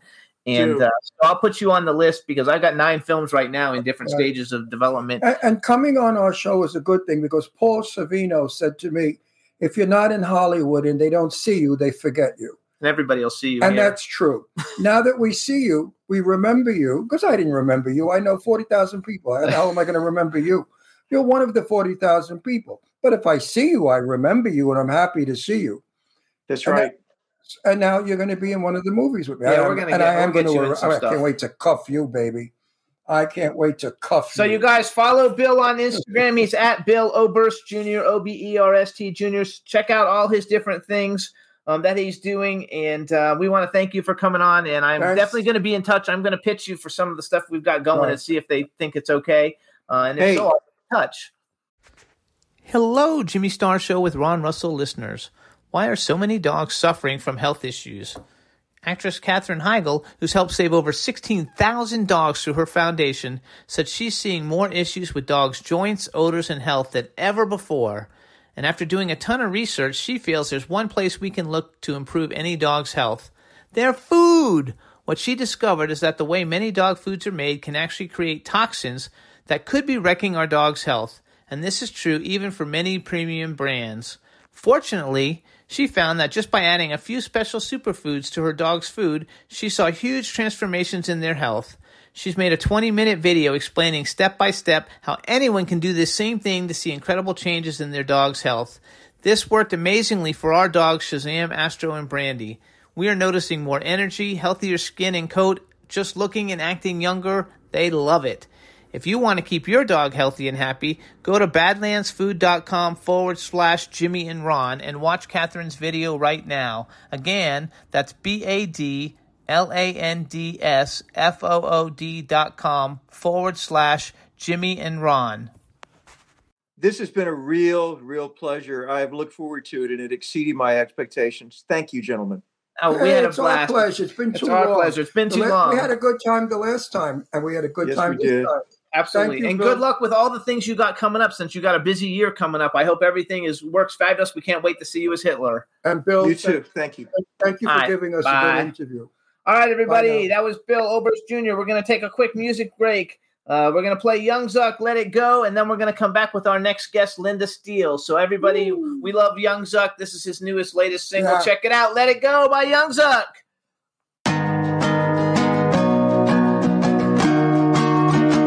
Don't tell me let it go. Yeah, up on a Sunday,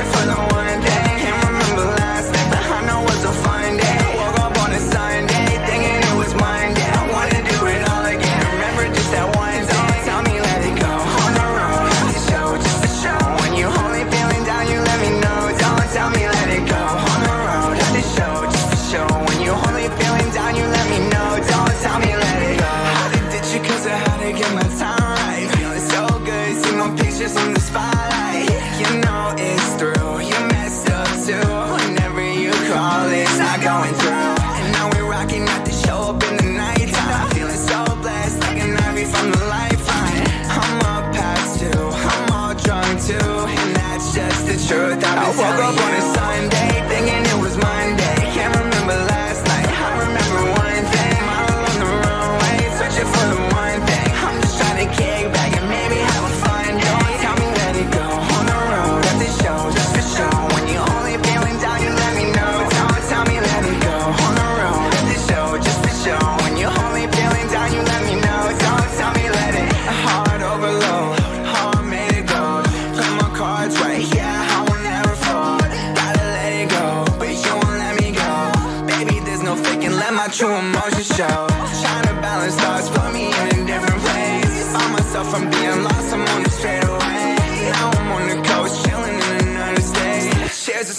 let's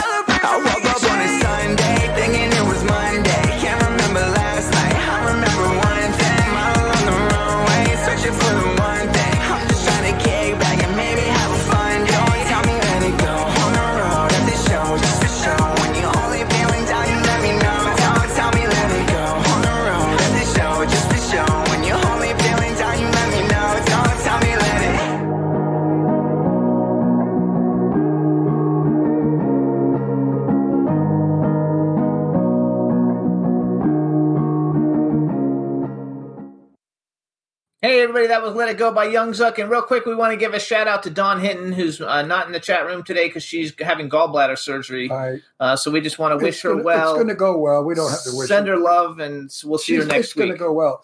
And you know what? Young Zuck is a great guy in person. He's one of our favorite friends. But I don't like rap music, but I like his rap music because it's fun. It- so- some rap I don't get. I anyway. Some Young Zuck, I think. Check it out, you guys. He's very cool, and he's on uh, Instagram and uh, TikTok, so you can follow him at And Young I Zuck. think his music is really good. All right, honestly. so now we're going to bring on um, uh, our next guest, Linda Steele, who hasn't been on since I don't know, sometime during COVID. So let's bring her on and Right. see if we can hear her. Hey, There you are. Woohoo! Here we go. say I'm something. so happy to be here. Oh my gosh. There we go. Oh, we got to do something. Why something. are make you you so dressed to the to the neck? Yeah. I'm in Chicago and it just snowed six inches here. oh, But I just I, I wrote on Facebook that you were coming on, and for all the guys to watch the show. and now all, we have all these guys watching the show saying Ron Russell drop dead. so you guys, Linda Steele, believe it or not, her her Instagram is Linda Steele Fit Bod because she's got one of the most banging bods on the Yeah, planet. and she's hiding and, it. uh, and she's hiding it, but that's okay because all you got to do is Google Linda Steele and all the and hit images, and all the pictures come up because she is a superstar body. We should Yeah. brag a So little. I want to just say to all you guys that I said to tune in, you're going to check her out. Look at the face. You know, don't necessarily have to look at the body all the time. look at the face. and the brains that go with it. Right. So, you guys, Linda Steele, 18 years as a certified elite trainer, nutrition expert, exercise therapist, senior fitness expert, and she's got the dopest, coolest high heel collection you will Right. ever see. Which, if you watch our show last time she was on, she took us through her closet and showed them all. Um, and this time she's coming on because not only is she all these things, but she has a brand new book just came out last week. The name of it is Nerves of Steel, a memoir by Linda Steele. And we're going to talk about the book as well as a bunch of other things. But the book is available now on Amazon. It went went way up to the top of the charts its first day out. I don't know how high did it go. I hit an international bestsellers list. There you go. So she hit an international bestsellers list first day out, and uh, it's a great book. Uh, and and actually, if you look at the book at the very beginning of the book, in the uh, endorsements, there's an endorsement. Ron and I have both have endorsements in here. Maybe we'll read one of them later. But hello and welcome back! Yay! And, and I haven't read your book yet. Thank you. I have about seven books ahead of you. I mean, people, you know, every, uh, other books, other right, friends of ours that have been on the show. I have so many books ahead. And next week, our guest is one of the mafiosa guys that was a killer, Johnny Russo. Johnny Russo. And he sent us two books. I mean, when I fly, I read a book because what else do you do when you fly but read a book? So now I'll be reading your book and everybody's book because Jimmy and I are going to be doing a lot of flying in the next six months. And then I'll let you know I read it though. about I- how did I you read, it so fast? I didn't read it. I didn't read this copy. She sent me a copy, uh, like a uh, to read on the computer. Oh, because this book just came. Yeah, it just came yesterday, I mean, Sunday. I couldn't read it. so you guys, I first didn't even all, go through it, so I know nothing about it. So you're going to have to tell me all about the book I'll tell so you give everything. us a little bit, and then I'm going to read a little bit off the because back I have of no it. idea what it's about. Okay. You let me know when to start. Go start, start, Go, start! go, go, go! my book is about um, it's, about a bunch of different things, but really it's essentially about childhood trauma and how it affects our adult relationships. So a lot of times what happens is we have this childhood trauma. It's always there, it never really goes away. And uh, as we grow older, we tend to, to take some of the aspects that happen to us as children and we kind of tie it into our adult relationships. We have trust issues. We have um, things that trigger us, things that bother us. Uh, we have our guard up for certain things, and um, and we wind up with with in a relationship, and people wonder what in the hell I I didn't what did I do to deserve that? So we we sometimes wind up in in relationships that are toxic. We create them ourselves. We're afraid to get uh, close with people because of how we've been hurt in the past, and um, so my my book is about that. It's about then being stuck in toxic relationships. How do you get out of them? Some people get stuck in them and they never get out because they're afraid to leave. And um, I show a couple different scenarios of relationships that I had been in and steps that I had to take in order to find my way out and move on to the next step. That's a that's an Well- important thing that you just said though, because you guys, this is a memoir, so this is like this is an all revealing book of Linda's childhood and the different things that she went through as a child and how she overcame all these different things to become the person that she is today. It's very very interesting. Um, I think people will like it. I want to read the little thing off the back, but go ahead. You were going to say something. I am stuck in a relationship, and I love it. You know you are. Jimmy I and I- admire your relationship so much. yeah, Jimmy and I are married ten years, and you know what? It feels like the first day. It's it's really amazing. I've been I've had three relationships in my life, very long, many many year relationships. I've been married all my life since nineteen. I've been married, and living with Jimmy is probably the most uh, exciting, wonderful, loving. Because Jimmy's a kind, dear, affectionate, romantic man, and I'm happy as hell. What about you? Absolutely. I'm do mean happy. absolutely? You could embellish that a little bit, you fucking prick. Now, you know, No, he's the wait a one. now First of all, he's the only wait. one I ever married. now I'm pissed off. Now I'm pissed off, Linda. Could you lend me thirty five hundred dollars to divorce him? So cute, isn't he? The cutest thing you've ever seen. So, you guys. I'm going to read the back of the book real quick. Emerging from deep-rooted mental, physical, and emotional pain can be difficult. Thriving after after it can seem nearly impossible, but it's not. We can escape the destructive, hurtful emotions that seem as if they can swallow us whole and convert that negative energy into the resiliency and fortitude needed to live life to the fullest. In Nerves of Steel, which is the greatest title ever, by the way. Nerves what a great, Steel. you know, with the, the way you you did it with your last name. Uh, First time author Linda Steele takes the reader on a personal and emotional journey to show how she not only emerged from pain, but transformed it into strength, power, compassion, and love. Through her story, she demonstrates that with time and persistent, tireless work, anything is possible. This book will inspire and empower the reader to be to be better, to do better, and to live better. None of it is easy, but the best things in life never are. And uh, and Well, it sounds like this book can help you get out of a rut. So if you're in a relationship that's toxic or abusive, get the hell out. It's better to be alone than in bad company, we were taught. That's what that's what we find out after the fact. But the problem is most people are afraid to get out of it. A lot of people, you could some people, and this happened to me. I got stuck in a relationship a, couple times where I didn't think I could make it on my own. Number one, you become dependent on on somebody, sometimes financially, and that's the scary part because you get used to this lifestyle and you get used to you know having all these things, and you realize this is not working for me. This this mistreatment is is not good. It it, it, doesn't outweigh the you know the good so or outweighs the good. So you you think oh my gosh i can't i don't want to be in this relationship but at the same time it's so scary getting out because you don't know you don't know the unknown. And um and you know what? You a lot of times we become empaths and when you're an empath you start making excuses for people's bad behavior and you start overlooking certain things and you start going well you know not that not that you blame yourself um, you know some abusive women are like oh i had that coming i was never like that i never thought i deserved it but i always made excuses well they had a bad childhood or they had a bad day at work or things are so I I hate that. I hate that. Mhm. I really hate that when people pull that stunt. Yeah but it's it's I not that one one relationship that I had to leave. I had three little kids and a brand new built home, and I and I didn't want to move my kids out of their out of their you know what was um, familiar to them. I tried to make it as as painless as possible, but I wasn't even working at the time. How am I going to keep this big home and these three little kids? I don't even have a job yet. So you know, I had a I had to come up with a five year plan to get out of my marriage, and that was difficult. That was that five years seemed like a lifetime um, and then I had to re- leave a relationship again after that, and that took that took some time and planning as well.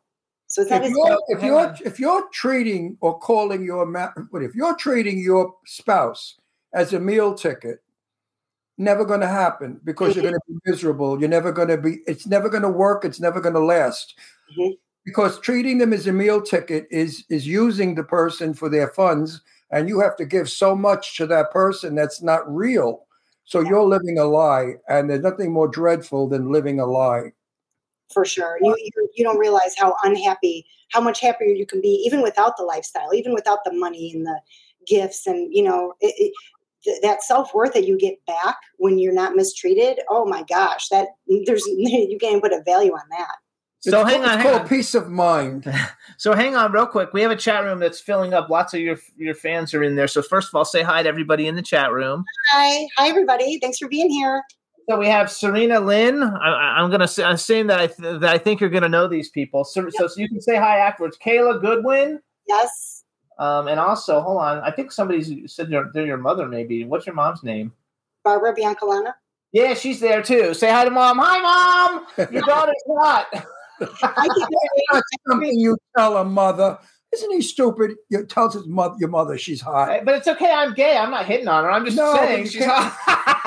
A, mo- a mom wants to hear your daughter's a lady. Your daughter is a lady, and she's, She's beautiful, and she's very well. and she's very and well she's raised. She was raised by a lovely person. My mom's my biggest cheerleader. I swear, she's so great, and she's been with me through thick and thin. I could tell that. Yeah. No, I think it's terrific. It So, shows. so what if what is what is the responses to the people from the book so far? I mean, now it's only been out what a week, right? Not even a week. It's been out a week, and I'm telling you, the the reaction I'm getting from this book, I never even expected it. I'm getting long messages from people, DMs, emails, um, text messages from clients I haven't seen in years, and they're telling me, even you know, strangers are even telling me, um, Linda, oh my gosh, reading this book brought me back to my own childhood. This was the relationship that I had with my father, and it was this and it was that, and and I can't believe you know that i'm not alone. I'm i'm not that i want to see you go through that but the fact that other people have gone through it when you feel so alone at the time.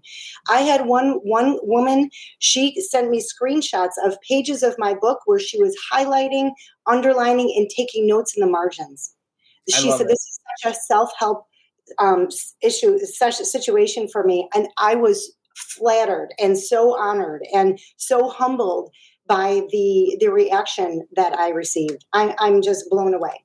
So Just you guys, the book onto it. The book is available on Amazon, uh, Amazon.com. Again, the name of the book is Nerves of Steel, a memoir by Linda Steele. It's got all five star reviews on Amazon. I also saw you have a website. I don't know if they can get it off there, but can they go to nervesofsteel.net and get the book or no? If they go to nervesofsteel.net, I believe it it routes them into the Amazon link.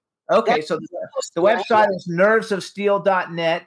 And then Linda's actual website for her physical fitness.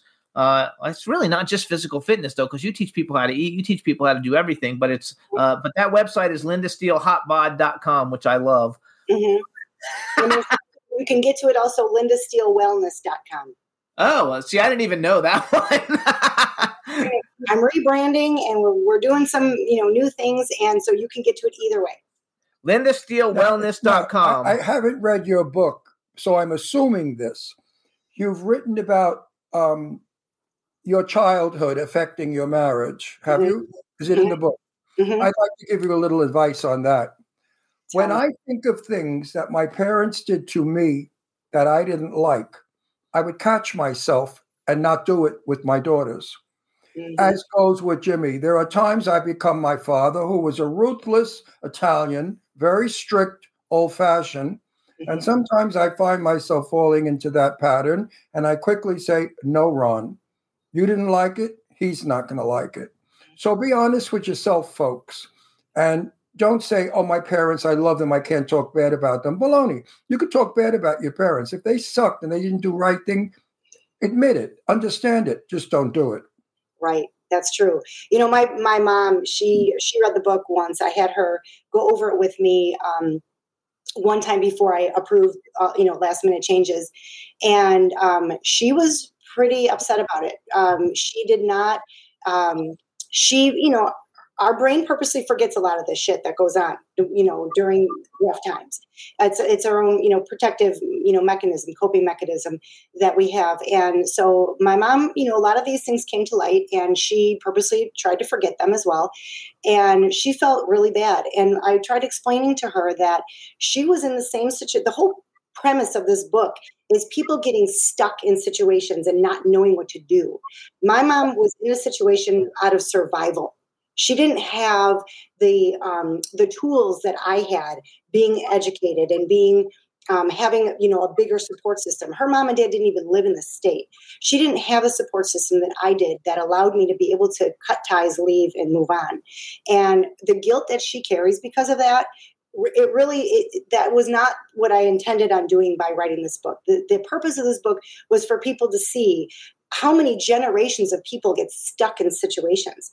And one of the important things that I say in my book is is leaving a, a, a toxic situation is not quitting. It's it's survival. We're all, we're all just trying to survive. But the way she only way she knew how to survive was to stay. She was looking for a good roof over my head. She didn't want to move me into an apartment or a section eight or something. She, you know, she just had a nine to five regular job. And um, so I'm not trying to make excuses for her. I'm just trying to explain Right. this whole point of my book. People get stuck like you like she did. And it doesn't make it just makes makes her stuck. How do you feel about people that say, well, I'm in a rotten marriage, but we stay together for the children? Hate that. Hate that. Me too. the kids feel it. And the quicker you get out of it, the better. My parents divorced when I was two. I have no recollection of them being married, and you'll never hear me say boo hoo because of my parents' divorce. I'm, you know, a big fuck up. You'll never hear me say that.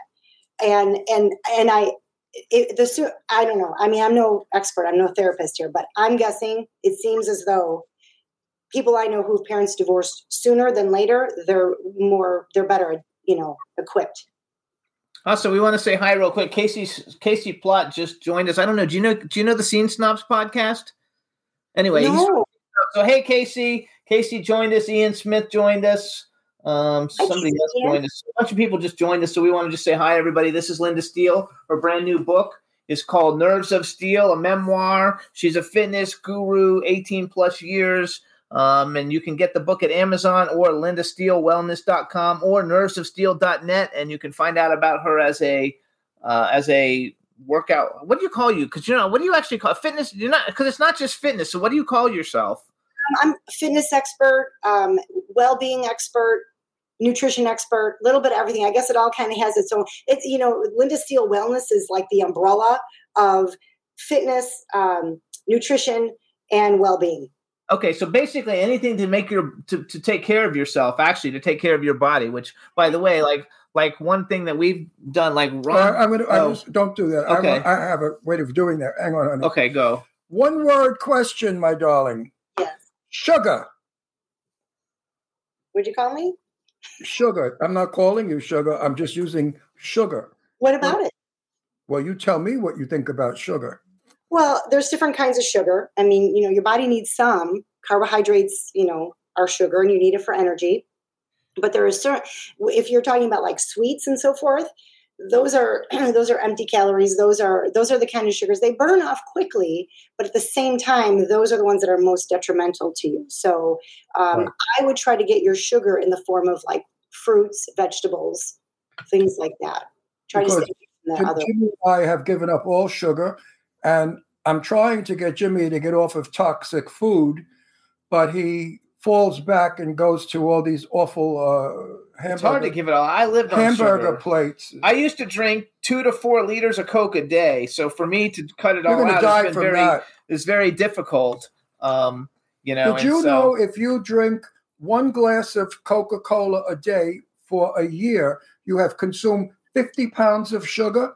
That's a fact. It was on TV. 50 pounds of sugar has gone through your bladder and your kidneys. So we eat a lot of. We used to eat a lot of sugar. We've cut it like way, way down. Like you know, I mean, I still eat fruits, fruits, and every once in a while, like once a so, week, we might sodas have are the worst thing that you could drink is, is soda.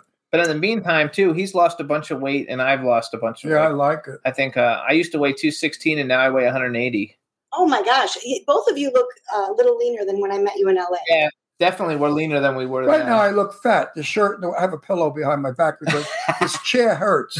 It- I'm sitting in a chair that has a wooden back that's all carved, and I think I have the carved back now imprint in my back.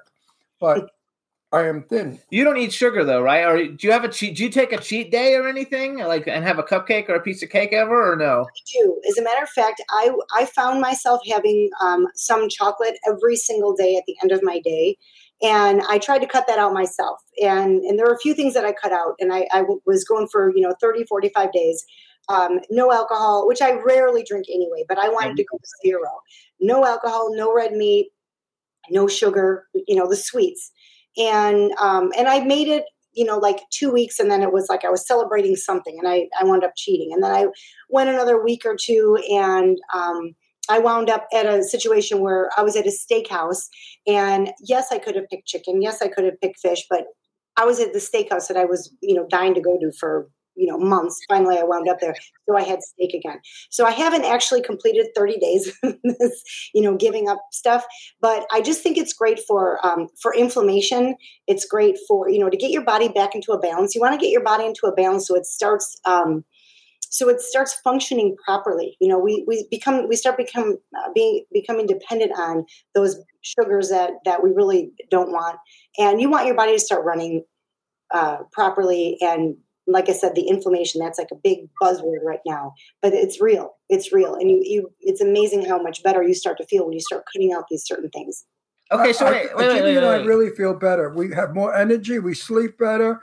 Yep. Uh, my, my thinking is better now. Oh, yeah. If I got rid of this Meryl Streep wig look from Devil Wears Prada, I mean, I look like Meryl Streep in So Devil wait, wait. Wears Prada. Wait, I gotta wanna ask a hair. question. Don't So- I look like it? how much? How much? You know how like when you go to the doctor, they give you your body mass index. Like Yeah. mine, I think was like twenty eight percent. The doctor basically told me like I was obese, and like I don't see myself as obese. When I go to Walmart, I see obese.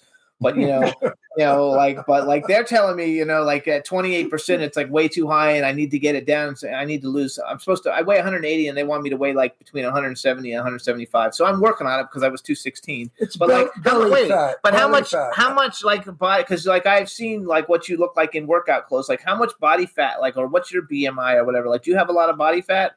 Um, I'm first of all, I'm not a big fan of BMI. Um, Okay, the good. Doctor's offices they had to come up with some kind of formula and they do it by your height versus weight and they say boom this is what your bmi is. And it's not fair because i know a lot of shorter people who are just enormous. They work out like crazy and they're eating right and they're lean lean lean. But because of their weight versus their height because it's off a little bit they come out as obese and and they're you oh, know Oh, okay. Do calipers on them, they wind up with like 7% body fat. So it's ridiculous. That BMI, don't worry about that. Don't pay attention to that. It's a good guideline for someone who who doesn't really go to the gym and they don't really work out. It's a guideline, but for somebody like you, I wouldn't worry about that. If I were you, I'd go to a gym, uh, just your local gym, and ask if somebody can give you uh, a body fat test with calipers. Um, I usually try. I try to keep mine. If I'm heading up to a, a photo shoot, I try to p- keep mine about 11, 12%. That's fairly low um, to maintain all year round. So all year round, I'm more like 15 to 19%. That's why I try to keep it.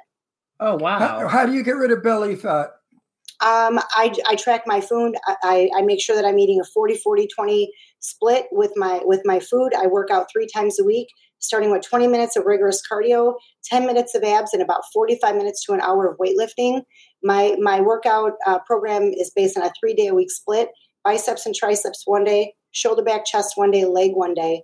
And I give myself, my body, those body parts an entire week to rest, recover, and build before I hit them again. I love that. What's your advice for me? I'm 82 years old. I'll be 83 soon. What should a person my age do to exercise? I would do the same program that I teach all of my clients. I would I would let, lighten up on the weights. I would work some um, extra stability for you. I would have you do things, you know, like your bicep curls would be a lighter weight, but you'd be standing on a Bosu ball doing it to make sure that we get your stabilizers set. You know, when, when we as we start to age, we start to lose our balance a little bit, and we start falling and breaking things. So um, my my entire goal with you would be just to keep you safe and, and salvage your joints. So I go easy on the weights, higher on the reps, throw in some Bosu balls, some stable, you know, stabilizer exercises. That's what I do for you. The You're diet. a, you're a believer in people my age exercising. Oh yes, absolutely. I train clients into their 80s. I I mean that it would be silly for you to stop now. You feel like shit. You start to you stop using things, you start hurting. So you Yeah. want to keep moving. You want to keep moving. But range of motion is so very important. There's an old saying: use it or lose it. Yes.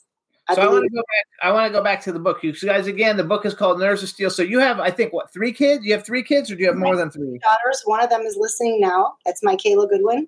Oh, hey, uh, okay, hey, Kayla.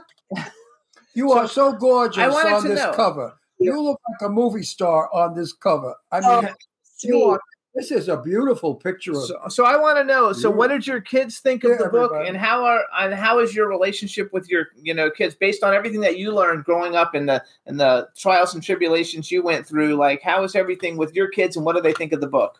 Uh, my relationship with my daughters is phenomenal. Um, I'm a mom when I need to be a mom. I'm a friend when I need to be a friend. Uh, I get great feedback from them. They are uh, only one of them read the book through.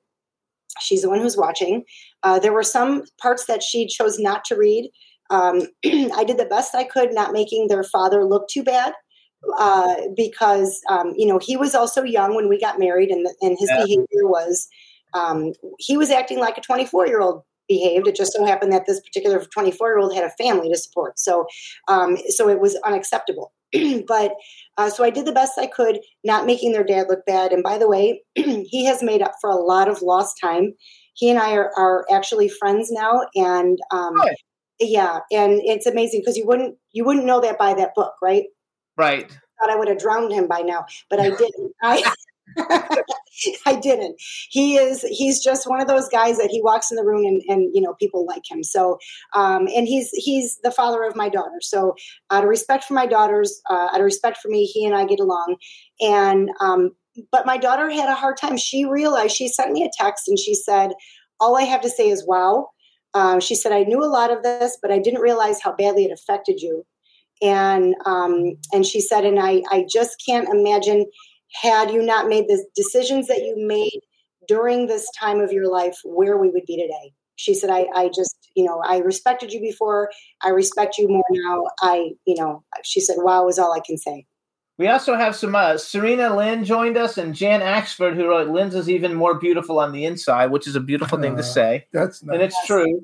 Uh, And I Jan, think that Jan was one of my first friends I, I met um, when we moved to Wheeling, and she experienced my enchi- my entire childhood with me. Jan's actually in the book. Yeah, I thought that. I thought she sounded familiar because I just read this not that long ago. Yeah. Um, um, so I have. So how how long did it take to write this book? Took me three years. Oh wow. Okay. it doesn't seem like it should have talk, took me that long uh, taken me that long the reason it took that long is because you can see how, how emotional it was Yes. what happens is you get yourself you you think okay i have nothing to do this weekend. I'm going to sit down i'm going to write this book. You start writing and it brings you to this place where you your brain purposely made you dumb right? And now you find yourself back in this awful place. You're like oh i don't like it here. So you write what you can you put it away and even if you were free the next night you think you know what? I don't really want to go back there. I actually kind of like the mood i'm in now. I don't want to go back there. Mm-hmm. I just kept putting it off, putting it off. I liked where I was, and it just it just took me a long time. It took me a long time to take it all in and and remember all those awful things. And yeah, I, such a- I'm, I'm, I'm presently writing a book, and it's titled "A Little of This and a Little of That About Hollywood." It's my relationship with all the celebrities that I've known, and growing up from 19 to where I am today. And I was married for 16 years. And in writing my book, I thought, "Oh my God, were you a sucker, a schmuck, an idiot?" For 16 years, you were pursuing your wife, begging her to love you because she was a cold bitch. She was no, she was a frozen stone. She gave up her kids and never saw them until she died. So she was, she was really a horrible woman, but lovely. I mean, a nice person, but just cold. Didn't care about me or her children or her family, her mother, anyone. And in reading that, I said to myself, you know, Ron, you were in that marriage 16 years too long. Had nothing with me being a bisexual man. Nothing at all. My people think, oh, you got divorced because she found out you were gay. No, we talked about it. She knew I liked both, but it was her. So I advise you guys out there if you have to constantly adore, worship, give, guess what? It gets tiring. Mhm. You stop because you say, I can't give you anymore. I've given you all, and you're not getting it back. And I loved my wife very much. And that's why I was always being her fan. Let's put it that way. yeah. You you can't you can't make somebody want to be with you. I found myself doing that myself. Uh, that first relationship that I was in, I I tried to make him want to come home. I tried to make him want to. I I realized I I can't make you want to be with me. And and once you finally come to that realization, it becomes a lot easier. But you have to you have to. No one can tell you. You have to know when it's time yourself. I think she was content being with me because we owned a beautiful house with a swimming pool and beautiful cars, and she had lovely jewelry, furs, and dresses. Mhm. So I think her life was good. At one point, I said to her, Joanne, don't you miss anything about our marriage? And she said, I miss my clothes because oh, because clothes are so expensive now. That's the kind of woman. She was a beauty. She was a model. She was a Dutch girl, very beautiful. I Um, think you showed me a picture of her when I Go- when we were in LA. gorgeous, beautiful figure. Mhm. But she That's basically the same thing that she was saying yeah, too, at but the thi- beginning. my, my wife had an argument with her mother and didn't talk to her mother until she died. She fought with her brother and never spoke with him. She hated my mother because my mother called her and knew what she was. My mother called her an alley cat. She said, Mm. you're, you're an alley cat because you had two daughters and you don't give a damn about them. You're going to walk away? Because she let me have, I raised my daughters. She didn't want them I remember she saying. signed the paper at the lawyer's office saying, because I said, listen, Joanne, I'm moving back to California for work, and I need your permission to take the kids out of state. And my lawyer said, well, just make her sign them over to you. Then you can do whatever you want. And she clicked the pen without even reading it and signed it. Oh, No, she was a piece of work. I hate talking about it because my kids might see this show, which I doubt. Um, but I've never been one of the. Pa- I've never been a parent that talked bad about the other because it would only damage and hurt my kids. well, that's the whole purpose why we don't. But you know, they do figure it out eventually. Usually, you know, if parents can actually keep their mouths shut long enough about you know the the significant other um, or the ex significant other, the kids always figure it out. It's just very difficult for us because a lot of times we get thrown under the bus. There are plenty of times that my kids would come to me with something and I would be enraged because whatever it was that was said about me wasn't true. And I, you know, as much as I wanted to fight back, I would hold my tongue. But there were times I fought back, and I'm sorry that I did. I wish I hadn't done it because eventually everybody figures everybody out anyway. You know, I'm not perfect either. Uh, their father wasn't perfect. Nobody's perfect. But you know, if, if you, if parents, just if you're listening, if you could just keep your mouth shut long enough, don't worry. The kids figure everything out. There's so It's really kids are so much smarter now too. I think da- they grow da- up so much my- quicker. my daughter Deirdre was on, I think Phil Donahue was, I forgot what show she was on, and it was about uh, parents that abandon their children. Mm, And my daughter was, she's a wonderful speaker. She's an actress as well. And Deirdre said, I consider my mother a birth canal. That's all. wow. And That's- then she went on to discuss more about it.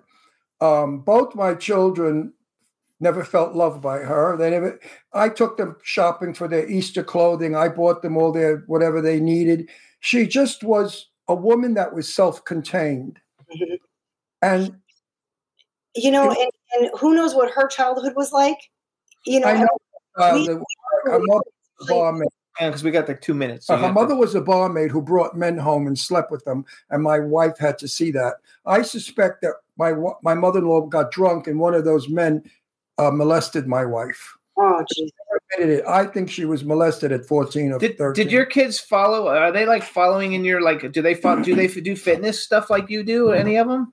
Um, they're all certified. Um, one of them actually works out regularly. The other two, they're so deep into their careers right now that that they have kind of put the the workout portion of their lives on the back burner. I'm hoping they get back into it because it's important to stay healthy.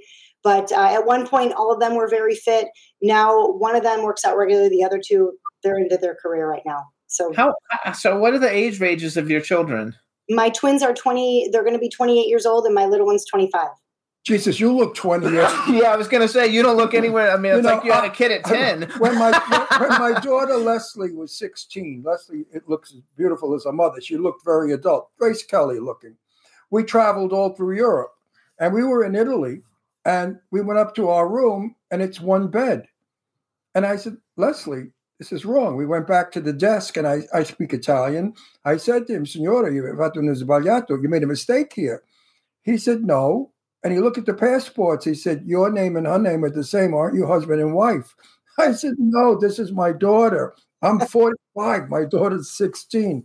So we had that problem throughout Europe. People thought we were husband and wife because the same passports. Yeah. Now, if you have a, if you had a son uh, 28 and you went out She with got him. all daughters though. No, but I think if you had a son, they would have thought. Yeah, they would your think the same thing.